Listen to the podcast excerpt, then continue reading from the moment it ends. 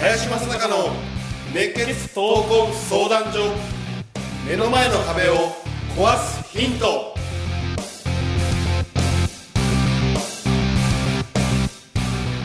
こんにちは、ナビゲーターの今野花子です。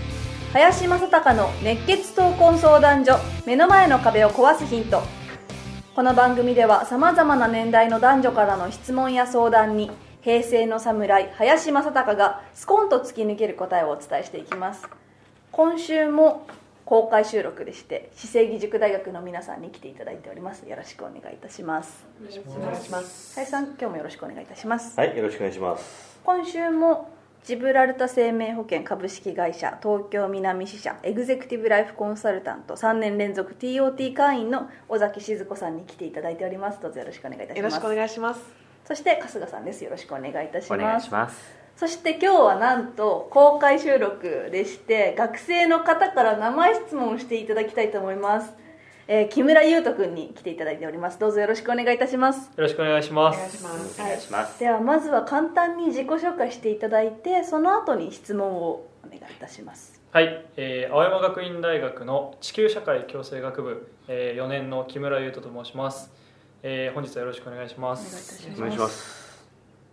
で、えっと、しちがつにあの資生義塾大学の方に正式に入学をいたしまして、普段あの、まあ、尾崎さん、そして林さん、他あの数々の、あのもう偉大な方々から講義を受けて日々あの研鑽しております。今日はこのような機会をいただけて光栄です。よろしくお願いします。お願いします。お願いします。でえっと、質問なんですけども、大変あの個人的なことで申し訳ないんですが、えっと、自分は今あの内定が決まりまして、今あの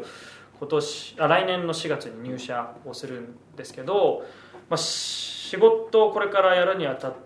て、自分はその仕事に対する姿勢とか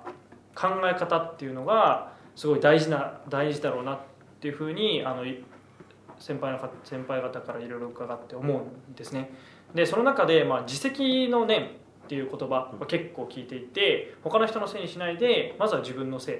自分に原因があるって考えるっていうような考え方はすごい大事だなって思ってるんですけども、自分の性格にこの理不尽なことを言われるとこう納得できなくて反抗したくなっちゃうみたいなところがあって、でそこがちょっと社会に出た時に大丈夫かなというか、どういうふうに対処していけばいいのかなっていうのがあの今不安の一つでもあるんですね。なので社会人として活躍されている先輩方にどのようにそれを対処していけばいいのかを伺いたいです。よろしくお願いします。はい、じゃあ林さんから、うんまあ、今のね自責のねっていうのは言葉としては非常にいいと思うんだよね。だから他責ではなく自責人の気持ちを持ちなさいっていうね、非常にいいんだけど、うんとね、若い時にいろんなことにぶち当たるってすごく大事でね、例えば車の運転で言えば四隅ぶつけて初めてうまくなるわけよ、うん、だから今から、えー、そういうねあこういうふうにしちゃいけないんだとか、ね、社会人とはこうあるべきなんだとかっていうふうに考えるんではなくてね、まあ、とことんね、まあ、ぶつけてあのそれが許されないような器の会社であればまた自分でいろんなもの見つかるし、あのね、成長のためのね一つの僕はあの学びの年数ってすごく大事だと思っていてね、はいうんまあ、うちの会社で言えば、まあ、警察沙汰になってもいいよっていう指導してるのよ。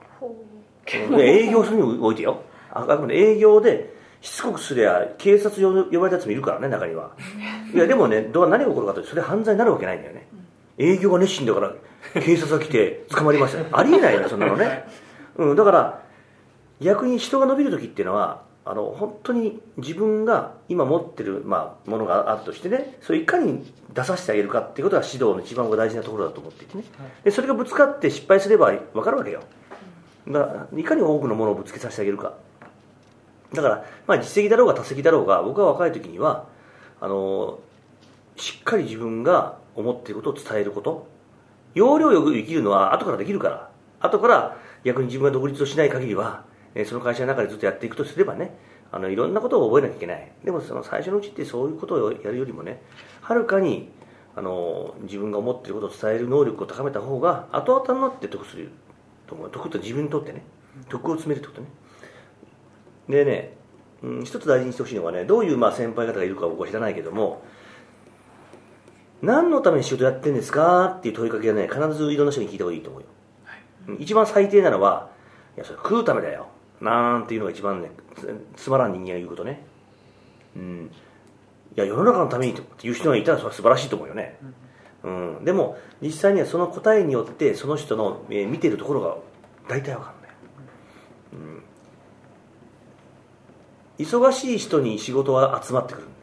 だよ。これもね、えー、なかなか社会でないとわからないことでね、だから忙しくなればなるほど、要は仕事を任せれば任せるほど多分その人の評価が高い、うん、でそこに対してもし愚痴を言う人間がいたら、あの鼻から見ない方がいいよね、本当に。あの僕もそういうふうな生き方をして、そういう視点で見てきた。で本当に忙しい人でもね、視点をちょっと変えるとね、いかにありがたいかっていうことを切り替えられるのね。これ、これ何年か経つと分かると思うから、今すぐに分からなくていいけども、まあ、そのぐらい仕事っていうのは忙しい人に集まってくるし、逆にそれに対してどういうふうにその人が思ってるかによって、その人の器もだんだん分かってくる、まあ、そういうようなことをあの僕が見極めるいちねんにねんっていうのがすごく大事な時期だから、だから誰を学ぶかっていうね、学べる人をねまず見つけることが一番かなと、うん、思う。まあ一番いいのは多分社長が一番いいと思うけどね、はい、うん、で中小企業行くんだったら社長を目の前で見れることも多いと思うから、はい、その社長が本当に世の中の役に立つために何をやってるのか、うん、っていうようなレベルであの人やってるんだったら素晴らしい会社だと思うしね、はい、だからそういう視点でちょっと見てみると、あのせっかくここで学んでるんだから、はい、うん、多分普通のにね学生じゃ学ばないことをここで学んでるんで、そういうねあの視点はぜひ生かして、あの本当にすぐにあの上に行ってほしいというよりも い, いろんな意味であの根っこを生やしてほしいなと、うん、僕は思うね。尾崎さんはいかがでしょうか。いや、まあ、納得できなくて反抗しまくりだった林さんの後にね、この質問に対しての答えすごい難しいんですけど、あのー、こう納得できなくて反抗したくなったんです、実際私も、はい、あの社会人じゅうねんめぐらいまで、うん、反抗したくなったんですけど、まあ、反抗したりしてたんですけどね、その反抗したい相手、納得できないことっていうののとこだけを見ると、そのなんでそういうこと言うのかなとか、なんでそんな考え方なんだろうと思って、まあ、反抗したくなるんですけど、ゴールをねちょっとこう比べるっていう視点を、まあ、年を重ねて、まだまだ未熟ではありますけど年重ねていくと、ゴールをあの見た時にその人のところから見たら、まあ、ゴール結構一緒だったりすることあるんですよね、うん、私から見るとなんでそんなこと言うのって思うんですけど、その人の立場からだったらそれは同じゴールを見てることだったりすることもあったりして、うん、なのでゴールが一緒なら、まあ、許せて、ゴールが別なら、まあ、とことんやり合うっていうのを、まあ、自分はそのゴールどうなのかっていうのをすごいね、あのそういうことにぶち当たった時にあの考えてました、うん、であとあのまあ、避けられないわけですよ。納得できなくて反抗したくなるっていうのは感情だから、はい、感情だからあの思うなって言っても思っちゃうでしょ、はい、なんかそれ我慢しようと思っても思っちゃうし、どんどんやれって今林さん言ってましたけど、はい、ただねあの反抗したくなるっていうのは暇な証拠なんだよね。もうね本当に目の前のことに一生、一生懸命でいっぱいいっぱいだと反抗するっていう次元にちょっと気持ちがいかないです。そんな暇がなくなるから納得できなくて反抗できてるうちはすごくやっぱりまだ自分に時間が残っていたなっていうふうに、まあ、過去振り返ると、まあ、思ったりもするので、集中集中して本当に自分にやるべきことを誰が何をどう言ってもなんかやり遂げるやり続けると、はい、反抗したくなるって気持ちが湧くのがちょっと遅くなるかもしれないですね。とことんやりきるっていう、こう自分のその集中してやりきるっていうのがこう自責の念が大事っていうところにも通じるかなっていうふうに、まあ、まだ社会人じゅうきゅうねんめですけど思ったりします、はい、ありがとうございます。なるほどね、うん、まあさっきもねあの、まあ、尾崎さんの方からね、まあ、反抗しまくったって言われたんだけど、えっとね、僕は反抗しまくったんじゃなくて、どこを見てるかって、さっきゴールセッティングの話をしたけど、どこを見てるかによって本当その人とよく分かるんだよね、うんうん、でもそれはね自分の意見をぶつけないとわからないことも多いんでね、うん、であとその、その組織の中に同化する必要はないんだよ。その組織が本当に何をやろうとしているのかっていうことは大事にしなきゃいけない。でそれがあの協調性を持って同化することとは違うんだよね、うん、この辺はしっかり分けた方がいいと思う。だから例えばその会社が、ね、あの世の中をこういうふうにするために作り、作りましたっていうことがあるとすると、そこに対してやってる分にはその会社に合ってるんだよ、うん、逆にそれができてないその違う人ね、先輩だ先輩の方が問題がある、はい、だから物の本質をね、あの見極める力を持つっていうのは、その会社が本当何をしようとしてるのか、それに対して自分がやってることを冷静に見て客観的に自分を棚卸ししてみるとか、まあ、そんなことはすごく大事なことなのね。もちろん自分が間違えてることも多いと思う、はい、その時はね素直にならざるを得ないんだよ、はい、そこでだって養われてるんだから、はいうん、あこれは会社が求めてることと違うなと思ったら、どんな言い訳があろうがダメなんだよね、うん、それはあの自分事として捉えて、やっぱりその会社が考えてることにやっぱ合わせていく。ただしこれはいいんだよ、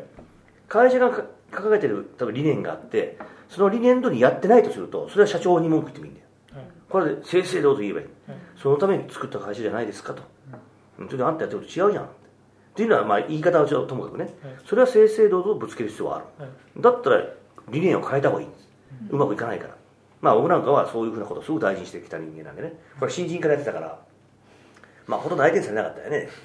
そういう意味じゃね。だからそれは自分のねあの立場もあるだろうし、その仕事のやりづらさとかね、いろんなこともあの出てくるから、そこまで突っ張れとは言わないけども、まあ、僕みたいにあの何言われてもあんまり気にしないタイプだからね。だからまあそれができたというだけであって、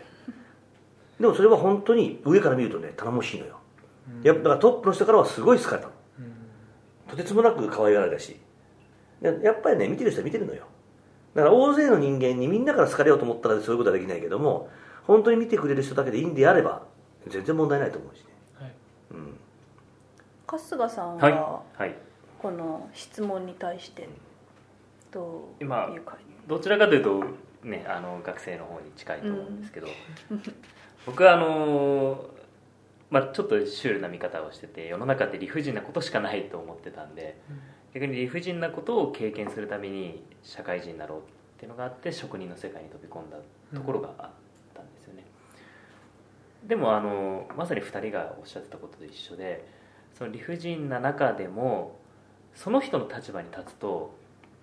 やっぱその人って責任持って背負ってくれてる中で自分をやってくれてるんですよね。例えばまあ機嫌が悪くて自分が積み上げたこうレンガを蹴ってって倒していくんですよね。いくんですけど、それって本当にじゃあ機嫌が悪いからやってんのかなって言ったら、その人もある期日までにレンガをちゃんとお客様が納得いくように積み上げなきゃいけない中で、ある意味では僕がある程度やったところに積み重ねてもいいだろうし、全部壊して一人でやってもいいだろうしっていう中で、